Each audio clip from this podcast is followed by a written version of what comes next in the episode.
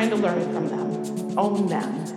I expect them and I go after them. I understand there are costs to these mistakes. When it comes to issues like ethics and bias and diversity and inclusion, there are real costs to real people, and I accept that as a goodish person, in fact, I become better at noticing my own mistakes. I don't wait for people to point them out.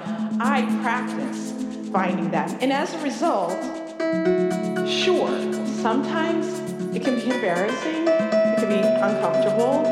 We put ourselves in a vulnerable place sometimes. But through all that vulnerability, just like in everything else we've tried to ever get better at, we see progress we see growth. We allow ourselves to get better. Why wouldn't we give ourselves that?